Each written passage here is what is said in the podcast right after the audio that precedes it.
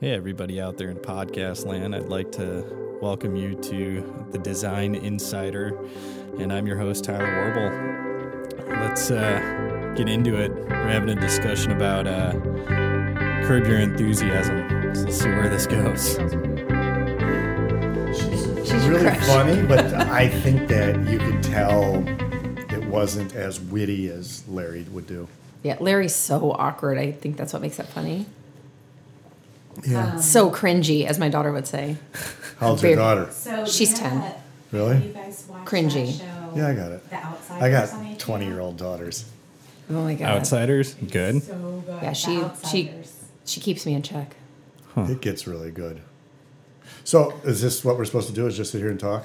Yeah, uh, so I've actually been recording. So Oh, it's just. okay. I, So we're done, actually. Yeah. I got to be Hey, it's honest. been great. Hey, world, this is my first podcast. Welcome to the world.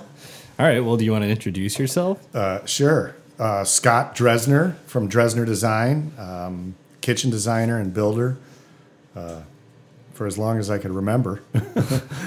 Started when I was 14, so I mean, I haven't stopped since then. Yeah. Went through the Formica craze, went through the high rise craze in Miami in the 90s. Ooh. Yeah, done a lot. I wish I hadn't. I mean, I'd be younger. Yeah, but then you wouldn't have all this experience, right? I know. And you know what? It's really kind of cool having the experience. And I know that I've done so much because I've had three different types of businesses. Um, it says a lot about experience, but it also says a lot about a new experience and a younger experience. And, you know, me always trying to mentally be younger and to sell a younger product it's uh it's sometimes a little bit you know i gotta learn how to text Yeah. i, I had to learn how to venmo I uh, I know what you mean because like um, everybody was doing Snapchat a few years ago, and I was really perplexed by Snapchat, and I decided, you know what, I'm going to download Snapchat. I'm going to teach myself how to Snapchat. You know, I'm not going to be old. I refuse. so that is where i'm coming from i refuse I get it. I refuse. I'm like, no. i refuse i mean i see there's a lot of people in the world now that are getting older and they're really doing amazing things i mean not to talk about politicians but I mean, there's people that are close to 80 that are trying to run for president. Mm-hmm. You Oh, know, that's which, true. which I think is amazing. And I also think Hello, J Lo. Do we need to say anything else? Okay. Don't get me started. First of all, did everybody here think that that was an amazing show? I thought it was unbelievable. Anybody, anybody out there that ragged on J Lo, you're a totally horrible person. I Okay. do. I Oh, do have to tell you call that my son uh, came up to me and he goes, "I'm not sure that was appropriate," okay, that's the other thing. Which I First found very all- funny, unprompted. Did everybody know who did her dress or her, Yeah. her outfit? Yeah, Let's hear with it. yeah, with uh, what Justin Timberlake and the No, no, no, not Oh, that. you're I'm talking that, about, or- J Lo's outfit I was just done read by about this- Donatella uh, Versace. Yeah, I just Oh. read about the the leather and everything that went into it, and the man hours of stitching and Yeah, I, I think I think she was amazing, and I think the other one who I know, but I didn't know as much as J Lo. yeah, Shakira. amazing. Yeah, I agree. and she could dance. Oh my god! Yeah, they totally kicked ass. Um, what I think ties together with what you were just saying is that like 50, 30 years ago is totally different than 50 now. oh, Yeah. I agree. You know, like J Lo's 50 and she's doing things that a 50 year old would have never been doing. I saw this side by side of Rue McClanahan, or was it, no, what's her name? Yeah, Rue McClanahan from Golden Girls. And it was like 50 in the 80s versus J Lo on the pole, like 50 now. no, I remember, you know, like my grandfather being sixty, and I thought that was ancient. And Jesus, I'm sorry, it's it's right around the corner for me. yeah. But I think, you know, if you're always pushing yourself to try something new, um, that's what keeps you young. Like, as long as you don't get rigid, you know, the, the problems set in when you do something because it's the way you've always done it. And obviously, Scott, that is not the way you operate because you're always going to, I don't know. I've done the uh, they call it the waterfall leg Yeah. for my entire life. It, it, it's not. It's the Parsons leg after the Parsons table. Ah, right, Yes, and. I've done that. Literally, that has been something I've done my whole life because I liked all that 50s modern square block furniture Mm-hmm. that my parents had. That was already gone by the time your parents were there. Yeah, um, we had a lot of '70s elements. That was Avocado carpeting. green. yeah. But my parents were kind of hippies, so I feel like they never fully embraced a lot of the trendiness of, you know, colors and things like that. Yeah, but I think that hippies do embrace color. They do like I mean, I'm working for a, I'm, yes. they really like avocados. Speaking of avocados, does everybody know there's an arugula shortage in the world now? There is. Oh, This yeah. is terrible news. This is the worst thing I've heard. All I know. I went to Jewel. I went to Potash. I went everywhere, and they all told me there's a shortage. Maybe they had a like poisoning or something where they take it off the shelves. Maybe the Italians. this is really it. bad news. I, I, I love arugula. Me too. Delicious. so, Kelly, do you want to introduce Sure. yourself? Um, hi, I'm Kelly Zaremba. Um, I'm a territory sales manager for Dornbracht. Um, I, that is my job, but I feel like what I really do is help people to build their networks. And I'm always looking for creative, fun inspiration. And I don't know, I, I feel like I get to work with the best in the business. It's a pretty fortunate place to be. Um, get to see the best design, the best designers, um, work with the best product. So, yeah, I count my blessings. How did you two meet? Um, Jill. Yeah, but what did you do that was so nice? Well, we worked together on a project for the gallery walk. That was really the first time um, Yep. that we had met, uh, where Scott brought in this amazing kitchen and had it painted. Like, how do we how do we describe the way that it was painted? graffiti street artists um, that are famous from Chicago that do an amazing job. One's a guy is uh, his name is Mauricio, and the other guy is Tubbs. Mauricio is more like um, geometric shapes. Amazing. And then Tubbs is a guy that does calligraphy. Really funky really cool. calligraphy. I don't even know what he's writing about, but whatever it was, it was on the kitchen and it was so cool. cool. Um, but you know, Jill had asked if maybe Dornbracht want, would want to be involved, and of course we would. Um, we put one of our faucets on the pop-up kitchen that was painted uh, in the middle of the street. So for gallery walk, people were just out, you know, walking down. What street were we on? Um, Hubbard and Wells. It was Hubbard and Wells. Okay, on the corner. under the yeah, right under the L L tracks, and I'll pull out the picture. pictures of it are amazing. Yeah, shoot shoot me that so we can put it in the the blog. It's so cool. Um, then they had a live model outside, and she was painted in body paint Oh wow. to match the kitchen. So she would like change positioning to blend into the kitchen, and it was really well done. Wow. Super fun. And I know it was a lot of logistics for Scott. I mean, it was It- insane. It, it was, but can I tell you something? I've done a lot of crazy things in my day. That was one of my better ones. I, I, I was it the craziest or no, it- logistically? It, it wasn't, but I can say I've done a lot of really wild things that set things up like that in the middle of nowhere. That one, because it was painted and because um, it just was so much more creative than me just setting up a kitchen. It, it was it, it was just was- the best uh, the best experience that I've had, and the support from Dornbracht, which has supported me the last 20 years of my career, it was just amazing because, look, Stosa Kitchens are, are really a, a great kitchen and it looks great and it was a great design done by us.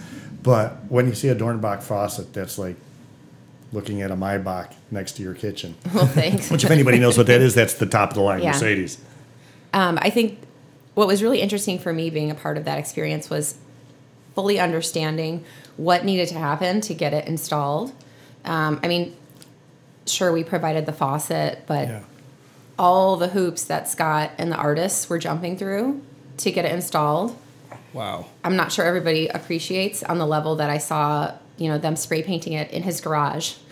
Um, and it rained. Yeah, it was like weather was not on our side. Um, but you know, it really exposed me too to some very cool artists. Wow, that's incredible. Thank you. I mean, like I said, I've done a lot of really cool things. It was awesome. It was spectacular, actually. It what was- happened to that kitchen? Um, I still have it. For a while, it was sitting at uh, Art Space 8.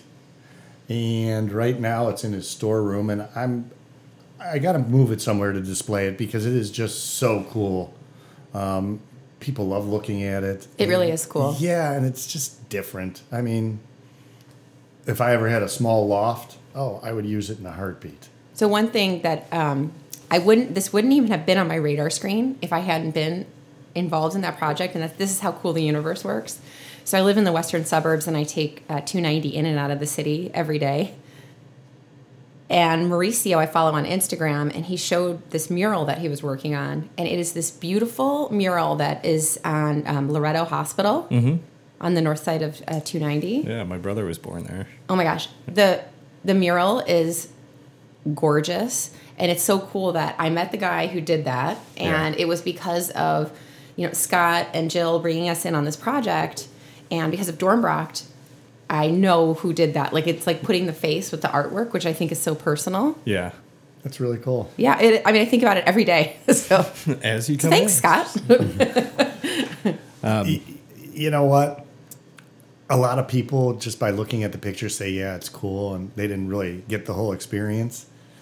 However, I'm I do um, like lunch and learns in front of architects, you know, and generally architects that are of big firms that I have no clue who they are and they have no clue I am.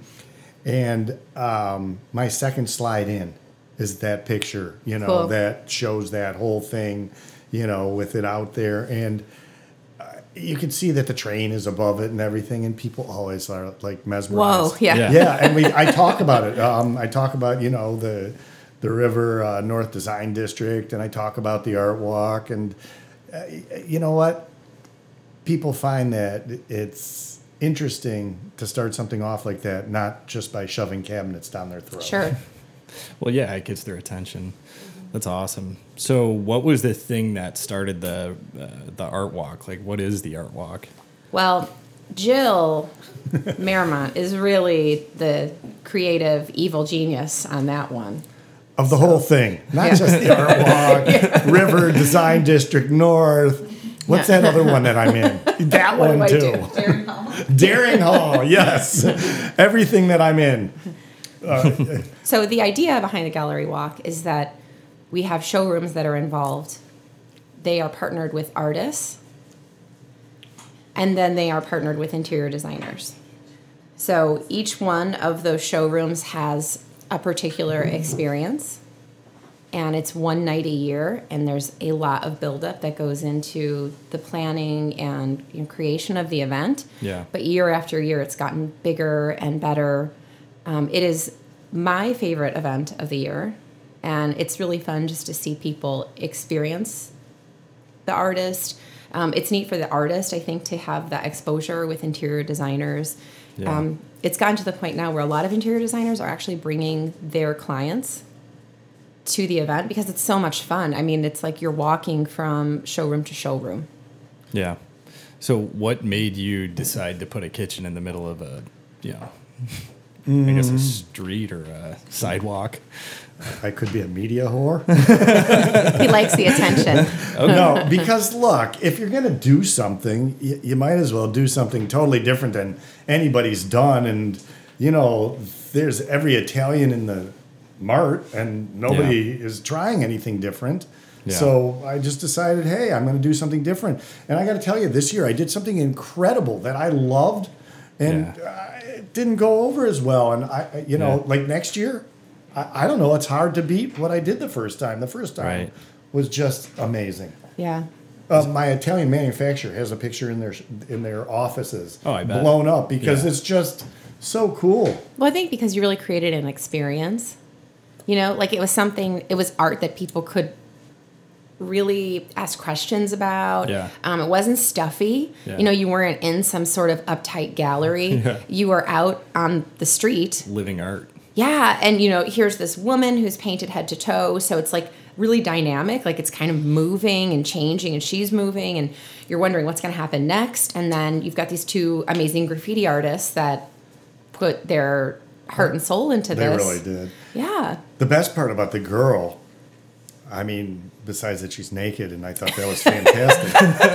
the the best part about the girl is people literally, she was painted to match so well You Yeah. couldn't see her. that people walked by her and didn't even realize she was there. Right. And I'm sorry, everybody notices somebody naked on the street. Of course. Unfortunately, I live at Dearborn and Dear, uh, Div- Division. I see it all the time.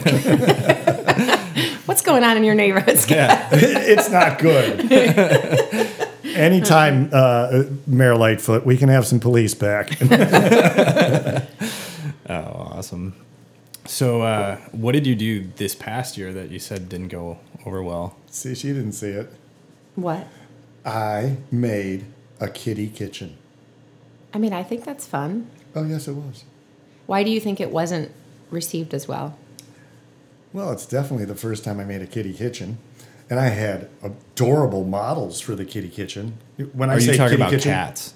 No, I'm talking about a kid's kitchen. Oh, okay. You know, like kids play at a little kitchen, like Yeah. you get a little plastic one. Yeah. Oh, I made one out of laminate and stainless steel with ceramic sinks and Oh, that's awesome. Dornbracht faucet. Yeah. y- you know, and the kids could play in all the cabinets, and there was a little oven and everything. There was a real refrigerator so you could keep things cold. Mm-hmm. Wow. And I mean, my kids would love that. Yeah. I, I was trying to auction it off uh, for the uh, Humane Society. Yeah.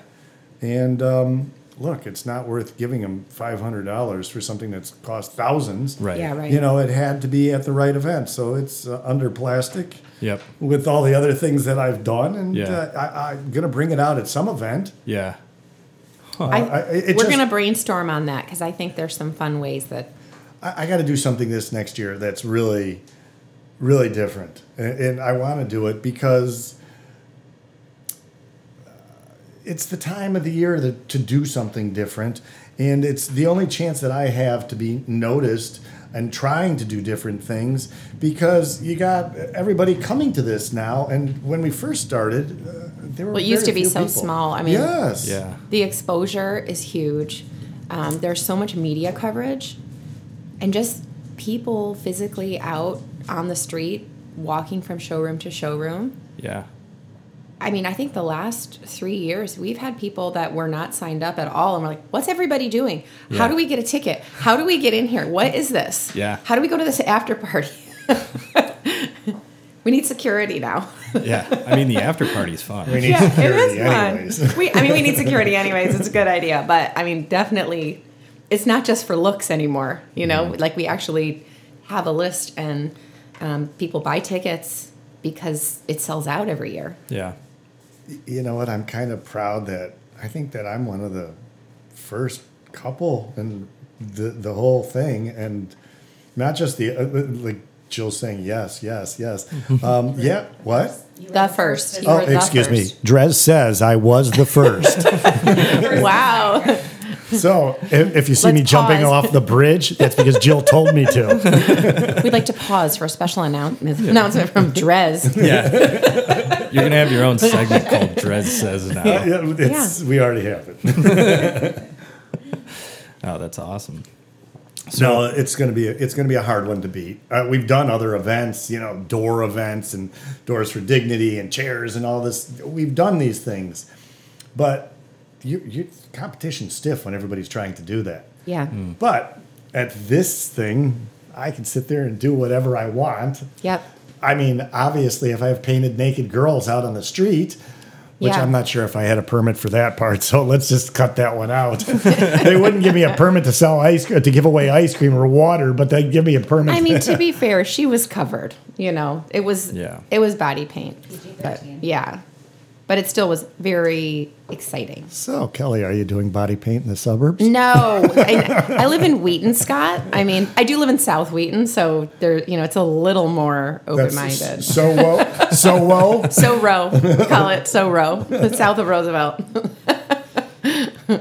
it's a thing. I'm sorry, I've only lived here 12, 13 years. Yeah. I, I haven't experienced Wheaton yet. Well, we'll get you out there. Okay. It's changed a lot. It's not. It's not like your neighborhood though. Yours is a little more exciting. Well, just because there's, it's uh, crazy over there now. So, what got you started into design and building? And um, if if you've done three other things, what was the jump? What was the Really, what started it is Yeah. when I was 14 years old. Um, my dad went to Europe. There was a wall unit company that somebody may hear because you do German product called Mm-hmm. Interlübke. Ever hear of it? I haven't heard of them. So he brought back a picture, and we had a little alcove, and he wanted his TV up there, which, by the way, weighed like 300 pounds Sure. in its day. Yeah. And he wanted his stereo in there, and it was reel to reel, and he had this whole idea. Can you do that? So I first figured it out, and I drew it, and then I actually built my first wall unit when I was 14 years old, Wow. before anybody was doing it, and I painted it myself, and um, I realized that I was like a producer. I liked producing things. I liked to have dreams and build what my dreams were. Yeah. And I, I, I did it. I did it with my hands in the first business. Literally, 3,500 kitchens I put in myself. wow? So I believe that because I worked with my hands and I did this thing when I was so young, that I believe that when I became a designer later on in life, I believe that I understood design better because God, I already made mistakes and I, you know, you learn mistakes as you go. Yeah, And it's so formative. Yeah, yeah, I mean, and uh, it, it's just been fortunate for me that I saw that because Yeah. a lot of times when you're a kid, you know, you, you may have a special gift yeah, and it goes away. It could be playing a guitar, right. you know, and you forget about it. And it's it's something that's really stuck with me my whole life. Wow. So, how have you used that? Um, you know, I would say, give us an example of a time that you have used that, kind of like something crazy that you've had to do for a client, or Okay. um, 1988, 89. There was a company called um, Greenberg and Associates, and they made store fixtures. I was awarded to do basically the cash wraps that sat in the middle of every baseball stadium that they would come like the like before there was the stores Yeah. there was a big huge cash wrap and you came and you picked something out on the wall and then you bought it from this big huge round cash wrap yeah, the craziest one ever is John Greenberg's and Associates has a meeting at our shop. This thing is put together, and I'm saying to him, "Look, guys, it has to be in three pieces or four pieces. yeah, You cannot bring this into this stadium in one piece." yeah. And they're telling me, "Nope, we want it in one piece." Oh man, We did not install them. I went out on this one just because I wanted to see, see it go. everybody's Yeah. face. okay, this is the first one I went to, and I think it was uh, Shea Stadium. Is that New York? uh, I think so. Yeah, I Yeah. think so. We're, we're Chicago guys. Yeah, Um, Yeah. I, I think it was that one, and I, I get there, and the truck gets there, and none of my guys are there to install it, and their installer opens up the door, and it's in the truck. I mean, if we had 40 guys working for us, it took all 40 guys Like a spaceship. to get them in the truck. Oh, and it's this big, huge half circle. Okay, it was just the dumbest thing ever. And as soon as we got it on the truck, the, the installer that was there, who knew my product, he goes, "The hell were you thinking?" I said, I "See told this? him, yeah." These signatures. Yeah. This is how they wanted it." then he just took out a circular saw and cut it in half. Oh my Really? god. Yep, right in front of me. if we would have had iPhones then, you had a phone in a bag that did nothing. Yeah, um, if we would have had iPhones, it would have been the best video for social media I've ever done. so you just lopped it in half. Cut it right in half, Wow. moved it in, put it back together. Yeah, Wow. that's incredible. But you know, uh, it just seems like as you do more, and if you're running, you know, a business like Mm-hmm. yours, Tyler, that you you're doing a lot of jobs and Yep. high end jobs, and you, you run into all kinds of things, and they, they go down in memory Yeah. that, of some of the best things that ever happened. Yeah, sometimes the worst is the best. Yeah, Well, this time it was the best because I didn't have to cuddle it right? off, yeah. and, and because I got to see it. And Yeah. then I hung out in New York, I think, for the rest of the weekend and like had a really good time. So where did you build it? which is nice. My original business was in uh, Royal Oak, Michigan. Oh, okay. So it got transported all the way from Michigan to New York. Yep. What was Then it? they open up the truck. Yeah, what what was the dimensions? Was it like laying on its side in there? I don't even remember. It was just ridiculous. I remember they had to build two by fours and everything to hold them up. You know how you see like those big drain pipes with like the roller skate on the back of the um, Totally. big semi truck? Yeah. That's how I'm picturing Scott's uh, Yeah, it, it- it was just like that. And traveling to New York. They they never made that mistake again, and that was like the fourth or fifth one. So they already knew we were capable. Right. But th- th- that, I've had quite a few experiences like that. When we did 20 seater, it was on the second floor. The only way the island top would go in through the window, and there was literally a half inch, a quarter inch at the top and the bottom, and it's in a crane. And Yeah. I, I- I mean, I have pictures of all this stuff. That was more planned than this other one, but I mean, you know, you, you, you got to do everything to the nth degree Yeah. to do great things. And the people who always play it safe are just going to be safe. They aren't using Dornbracht, by the way. Typically not. I mean, I think one of the aspects of luxury that we always talk about is the fact that really you should be creating solutions that maybe people haven't even really thought to put together yet. Yeah. Um, you know, bringing ideas. So just even in that, you know, clearly that wasn't ideal logistically, but not saying no Yeah. or you know having a really solid reason for saying no you know i mean obviously we don't want something that's not going to function um, but being creative that's really the liberty of being in the luxury space that we can come up with very cool solutions Absolutely. based on someone's individual preference Yeah. And look, if you didn't try hard on a lot of life, we wouldn't have Apple Computer. Right We It's wouldn't. true. We wouldn't have Tesla. Did anybody see Tesla hit nine hundred and forty dollars today? Very happy I own stock in Tesla. Oh, I- me I too, did- dude. I, I made more money in two days on stock than I did at work. yeah i just listened to this whole podcast where they were this is totally diverging off of the, our topic but Yeah, they were talking about the um, bulls and bears that are you know trying to short tesla and They like lost billions. I mean, and how now it's like people are out for blood. Yeah. Like the Tesla, pro Tesla people are getting Tesla tattoos because they're, you know, winning. And then it's like these guys who are trying to short Tesla. It's, become, it's becoming like a war. Well, I can honestly say that I got rid of two really fancy cars, and I drive a Tesla. X. And you love it? Yeah. It's the best car I've ever driven. Good. They treat me like I just bought an Apple iPhone. You hear that, Elon? And when you spend the kind of money and you get rid of cars that are expensive cars, you should treat the guys that are buying the fancier car nicer. Yeah. And they don't because here, Right. every asshole can have an iPhone. Sorry, Yeah. you know, and it's it's just the way that it is. And so I've not had the experience. The customer service is not super friendly at the if the car is not perfect, it's it's impossible to get it serviced at this point, just because Oh wow. they there's nobody to talk to on the phone. Everything's done by computer, and Yeah. you know everything. I mean, they're they're trying really hard. It's it's just that if you're gonna get people that drove Range Rovers and Mercedes, and it's that nice of a car, Right. you, you got to treat them that way because they've been buying that stuff for so many years. Yeah. well, on the customer service piece on a Mercedes or it's the an Audi, amazing. it's like Yeah. Next level. I mean, even just picking your car up and dropping it off for you to have service done. Yeah. they treat you like you're a king. I mean, I actually don't know if I can go back now that I've driven a German car for the last six years. right. I, I don't know how that experience would be just simply from a service side. Yeah.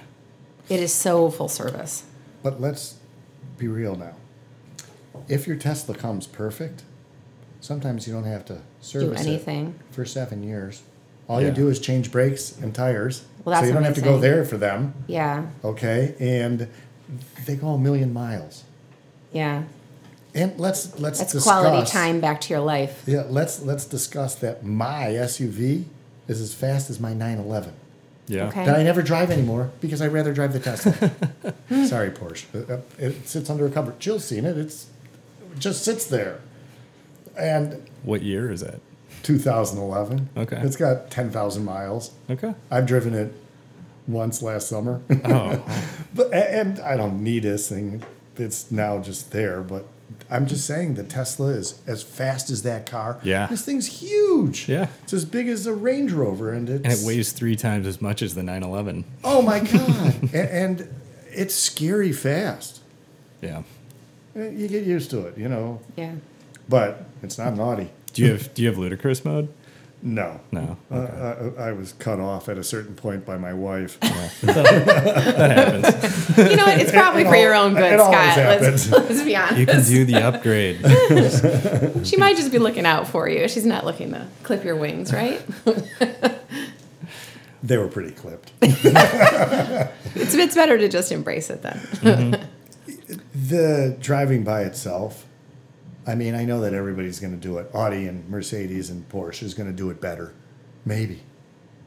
Today, uh, Tesla was claimed to be the number one automaker in America Wow. by enterprise. Really? Now, I don't understand what that means. Their stock is at $960 and Ford's is at 9 And I'm a Detroiter. Yeah. GM's at 35 and Chrysler's at 13 Yeah. That all sounds like garbage basement, bottom basement stuff. You I know? think their market cap right now is 150 billion dollars. Who? Which All the- the- Tesla. Oh, yeah. Which uh, Ford can't even touch. No, uh, uh, look, I'm from a Detroit, and all these Detroiter friends of mine think I'm a traitor and stuff. Yeah. I'm like, dude, read the news. You guys, if you don't pay attention, you're going away. Yeah. I do have to tell you, my husband just bought the Ford Explorer. Mm-hmm. It, we, he refers to it as the Ford Explorer Platinum because you know it's very specific. Yeah. Um, but he loves that car, and it is Uh-huh. pretty awesome. So I love that car too. I had tons of them, but we called it the Ford Exploder. yeah. They, they did catch on fire. We had a couple in our family that caught on fire. Yeah, the Exploder. Yeah. I grew up in a Ford family, so you know it was like I really left the family when I went outside of Ford. Well, yeah, you went European. Yeah, Well, you you looked at Dornbracht faucets and you know, understood really- how it's made. yeah.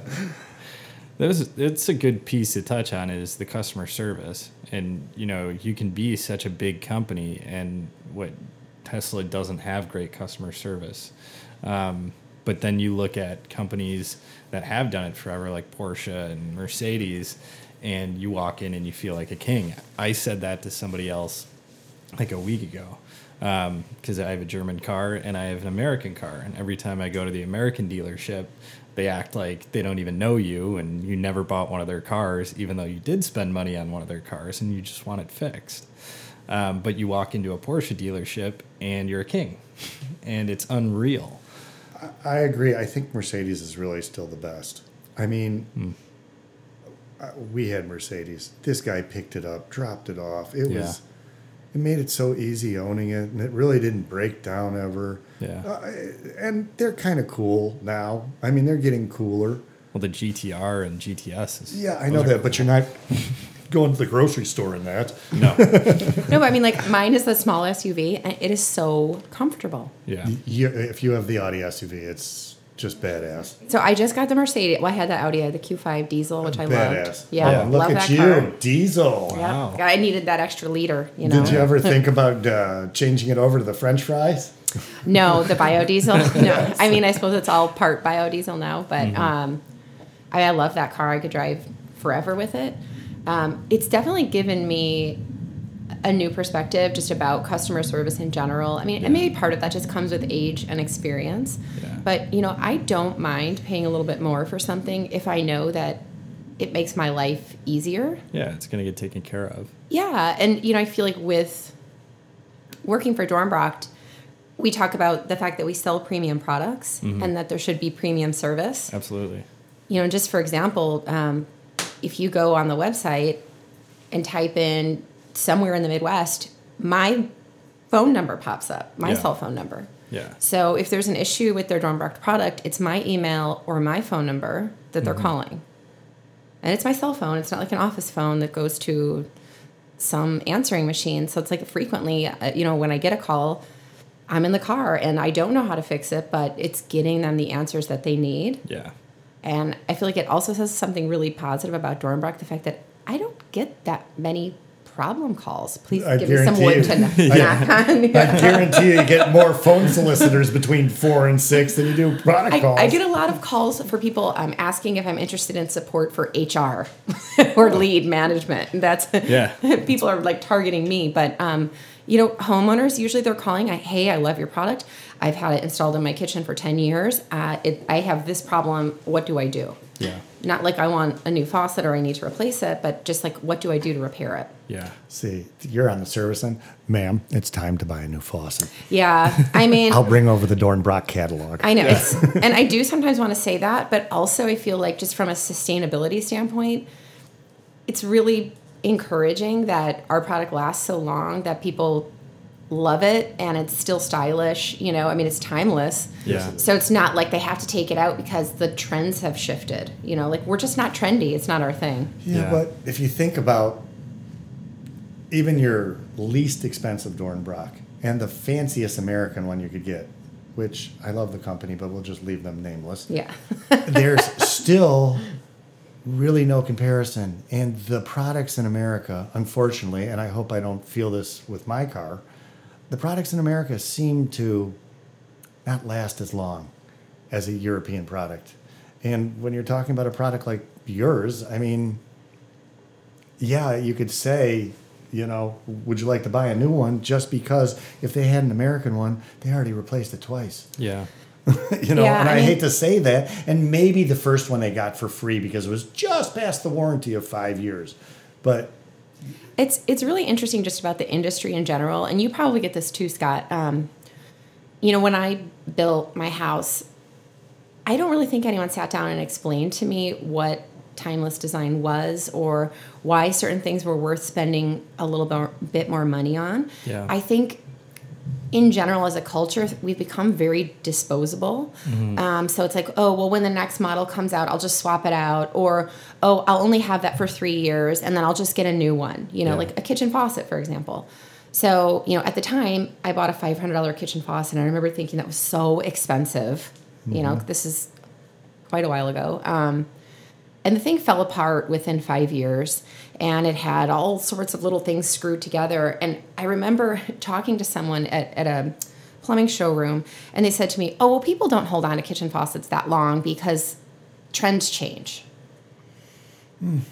and that is something that is really different about Dornbracht because we're we're not trendy. Yeah. Um, I would say like we're really innovative and like most of our designs are are timeless and copied by others. for sure. I mean, we get knocked off a lot, um, but just in general, there's this investment in quality which really surpasses the need for trends, which Yeah. sometimes frustrates our customers, like maybe designers. Maybe this is something that would frustrate you. Not at all. Okay, good. If something is good, you don't fool with it. Yeah. You can always improve the innards, you know, so it works better or whatever have you. But I- I've been drawing CAD now for 15 years.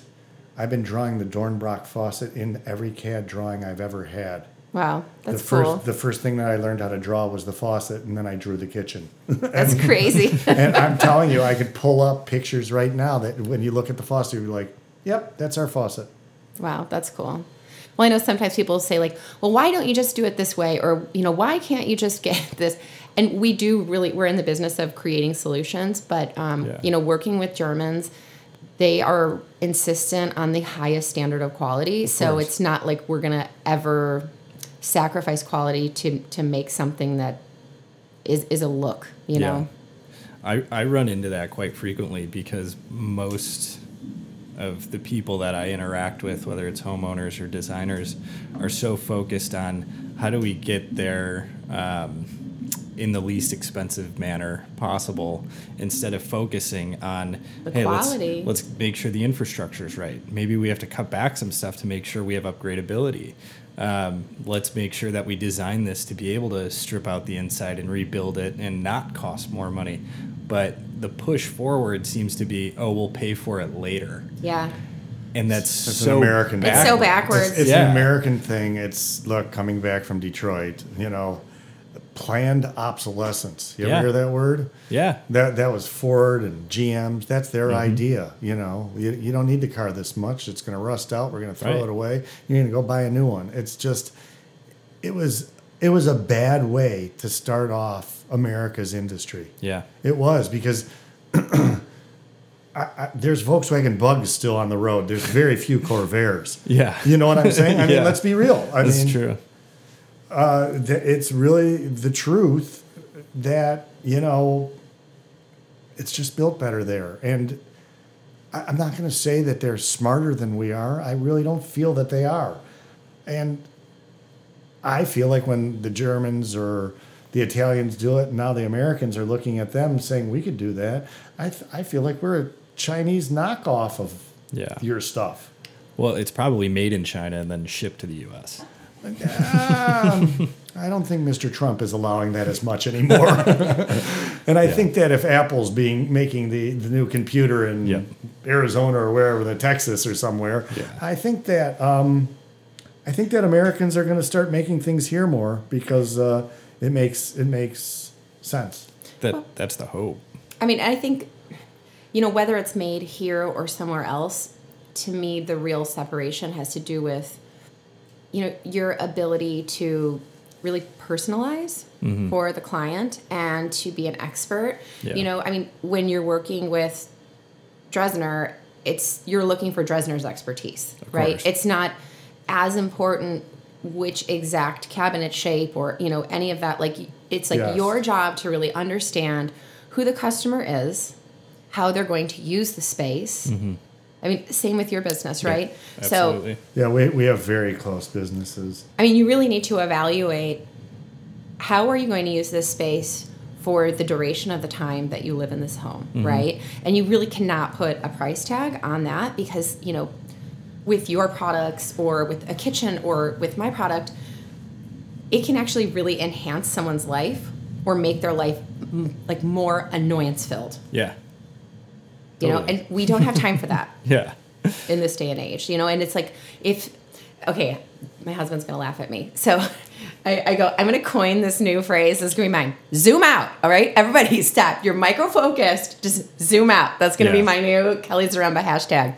Because if we just take a step good, back, actually. just zoom out. Yeah. Just zoom out. Like think about your life a year from now, five years from now. Yeah. Okay. Stop focusing on like these small dollars Yeah. that you're you know you're trying to do yourself this huge disservice thinking about um, enhancing the, your quality of life right creating more quality time Yeah. um, you know maybe you live longer maybe you get to travel more Yeah. I don't know how I can travel anymore. well i mean listen you're like your rock and roll lifestyle yeah, but I mean, it's you know that's something. hey we that can I always do. it can be a goal zoom out scott we can find more travel for you It's really good. You should use it. i'm gonna i'm gonna so you heard it right here first people Oh, for sure. I'm going to Detroit this weekend. I'm taking credit. zoom out he's telling us scott's telling everyone zoom out Oh man. You know what? I hear what Tyler's saying, and I hear what you're saying too. And uh, as Americans, we have another problem, I think, and it's what you touched on. It's like, I need a new kitchen. If I say some of these statements that I'm about to say, you're going to shake your head. Yes, I believe this. But when you tell a client this, do you know that an average nice condo kitchen in one of these high rise buildings, by the time you get the appliances, the countertops, the cabinets, take out the stuff, get rid of the soffits, put in lights, fix the floor, do all this stuff? Do you know that's like starting at $75,000? oh easily Yeah. yeah. Okay. You say, yes, that's good. If I go and say that to somebody, I said it to a doctor the other day. I thought we had to call 911 emergency. Yeah. okay. You live in a building on Michigan Avenue that's absolutely fabulous. I would kill to live there. And when I said this, he's like, Are you serious? I said, How much did you go to app for your appliances? He said, 25000 I said, Well, a third of it's gone. I said, Your cabinets are 18 to 20 grand by the time you ship them. And you, you got to get a guy to install it. That's 25 grand. You know, two thirds of your budget is gone. You, you got to tear everything out. You got to, you know, install things. You got to move the plumbing. You got to add lights. You got to do the soffits. Before you know it, seventy-five thousand dollars is spent, and I'm telling you, twenty years ago, we used to, or even 25 years ago, we used to do 4,000 square foot homes for $6,000 of all the cabinets. That's nuts. Wow. Yeah, and there was a laundry room, four bathrooms, you know, usually like a mud room and a huge It's just- kitchen. and things have gotten so out of control. But a lot of people who have lived in their house for, you know, or their condo downtown for five years and they're ready for a new kitchen, they think, oh, I'm going to go spend 25 grand. But Yeah. don't you think I'm going to say something very controversial now? Yeah. Um, it won't be controversial for anyone in this room, but maybe for anyone listening. Uh, the HGTV effect has had Oh, a yeah. huge Oh my God, I hate them. impact Oh, yeah. because you know you look at and I actually I Chip love and Joanna? well, I actually love Chip and Joanna. Yeah, but they lie. Okay, because but the- nobody, I can't do things like that. Yeah, the that problem price? is they'll show a complete gut rehab for eighty five thousand dollars. You know, Right. like ground up, and that's just not reality. I mean, even No. even not at a luxury budget. Yeah. What's that? The materials probably are donated. But you want to hear something? It's just so okay, I appreciate that it's donated, but you can't go and sell this horse crap to you know the general public that you can remodel a house for eighty thousand dollars. You can remodel a house for two hundred thousand dollars. Yeah. You know, but a bathroom's twenty five grand. Yeah, I mean, I just think it's really hurting our industry. Oh, it's Um, making everybody think that it, we work for nothing. Well, and it also makes people not really value your time. You know, I think they don't show labor costs on a show like that. Right. You know, um, maybe they And that's show a just huge majority of the cost. Yeah, either that or they're just like, you know, a Chinese sweatshop over there in Texas, and they're working these guys for a dollar a day. Well, I and we mean, it just to- doesn't make sense. we need to think about craftsmanship and our ability to do these things. You know, I, it's very funny in, in plumbing, just on a, as a microcosm. You know, when instructions come to the United States, we don't have a lot of wiggle room for tolerances, mm-hmm. right? So it's kind of like, well, clearly these are the instructions. This is what you do. There's no, well, you can add a quarter of an inch here or there No, you can't. um, with with a lot of European products, that's how it is. But Yeah. with American products, I mean, I was at Pella Windows for 14 years, and there would be a significant amount of allowance for wiggle room based on installation. Um, you know, we are severely lacking and losing a lot of our craftsmen every single day Yep. because they're not really appreciated. Absolutely. And and this goes back to Germany and Italy. Working as a automotive mechanic or uh, for Porsche directly or whatever, um, those jobs are held to a very high regard. Versus in the U.S., we kind of turn our nose up to those people. And hopefully that's changing. I mean, I think I don't know about Porsche guys. I mean, if you're going to Porsche, okay, they're not very nice to me when I come there, right, and, and they right. take great care of my car, and I know it's done right. But What uh, I'm saying is more so the mechanics in Germany. Oh yeah, Like, no, you no, know, no. appreciated. yes, yeah. yes.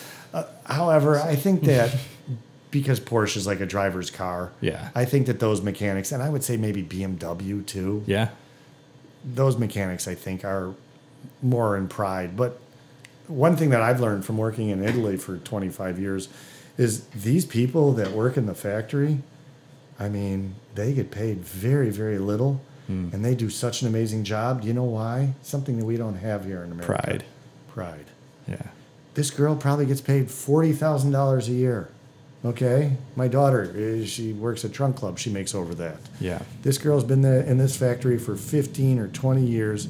She is so proud to have that job.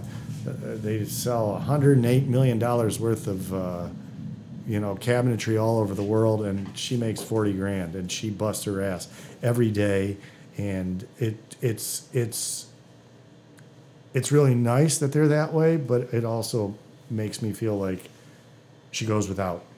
Yeah. And I think that the Europeans, a lot of them are more pri- proud than we are. Uh, I think Americans are just about the buck now a Yeah. lot. So I'm conflicted about that because I feel like there's a lot of people that put a lot of effort into what they're doing. Um, unfortunately, the lowest common denominator sometimes get our attention. Yeah. Um, But I, I'm hopeful that there will be more adoption of like the craft, right? Like being involved in the process of building something, making something. You know, I mean, I come from a family where I'm fourth. Well, I can't really claim it, but I'm fourth generation in construction. Uh, my dad, his dad, his dad were all union painters, um, HVAC guys, so like pipe fitters, um, tin knockers, as they Yeah. say. Um, but I feel like their integrity and the people they worked with really made a huge impression impression on me. Yeah. Um, so, like, I love I love working with builders and the guys that are in the trades. I wish there wasn't this weird perception that they're less than for some reason. You know, like that everyone has to go to college because Yeah. what I do think the Germans are doing really well is that they do these apprenticeship kind of stewardship positions where they take young people who are in college and they actually teach them whatever the trade is. So, like at Dornbracht, for example, we have young people who work for Dornbracht and we then subsidize their college, right? So it's like they have a match. Yeah. And then they come out of college with not only a degree, but also some hands on experience working, as opposed to like in the US, where you might get an internship that might teach you something. Yeah. You know, they actually learn a skill or a craft. I, I don't know. I, I agree with what you're saying, but I'm going to tell you that I believe, um, and I've seen our president say that we need plumbers, we need carpenters, We yeah. do. We, we and there there are sure. We do. there are movements in the United States to get these vocational schools back up and Yeah. running, because really, you know, us shipping everything over to China and us not doing it ourselves may have saved money and maybe made money for people. Sure. But it changed the shape of our country. Yeah, Yeah. like we don't know how to do things like we used to, build things. We do. It's just yes. There's less. I mean, there's less people going into it. I- Well- I've seen projects that I've been in on, and they can't even get you know guys to show up because they're so swamped and they're all over the place because there's so few. You know, you're looking at framers and carpenters and all uh, plumbers, electricians, and these guys are just jumping from job to job, and they're in their you know mid 60s and they're still working because Yeah, there's no rough. one below them, and they have the pride that they can't go let their clients go without. Like, you know, these guys could retire if they wanted to, but they don't. Yeah, but the other thing that you guys don't realize because you're younger than me, as you get older, your fee gets more. Yeah. And a guy like that, you know, in his mid sixties, that what what is he going to do? Go home and play golf? Yeah. It's it's not about the money. It's about I can make more because I have nothing else better to do, and Yeah. I'd rather work than play golf. I mean, I'm that guy. I'd much Right. rather sit and draw a computer, you know, on my computer than play golf. Yeah. I, I like golf, but Yeah. I like drawing better. Being creative. Yeah, totally. Yeah. Hmm. So, everyone, if you're looking for work, 248 4000. Dresner Design needs it, and we'll do anything. All right. Well, Scott and Kelly, thanks for coming on. Um, it's been fun. It's a really good conversation. So, thanks for having us. It was really easy, too. Yeah, super It easy. It was. yeah. Yeah. Well, good. Make Gonna- sure if I said anything stupid that you cut it out, okay? Are you saying that now? So I have Make to sure cut that out. record this part. If I say anything stupid, I- I'm sorry for my audience that I'm a little raw, but, you know, just keeping it real. sometimes design is raw. yeah, Life gets messy. it does. Thanks for tuning in to another episode of Design Insider. Looking forward to uh, continuing this thing, growing it, and uh, we can't thank you enough for tuning in and uh, supporting us as we continue this process. Thanks so much, and see you in the next episode.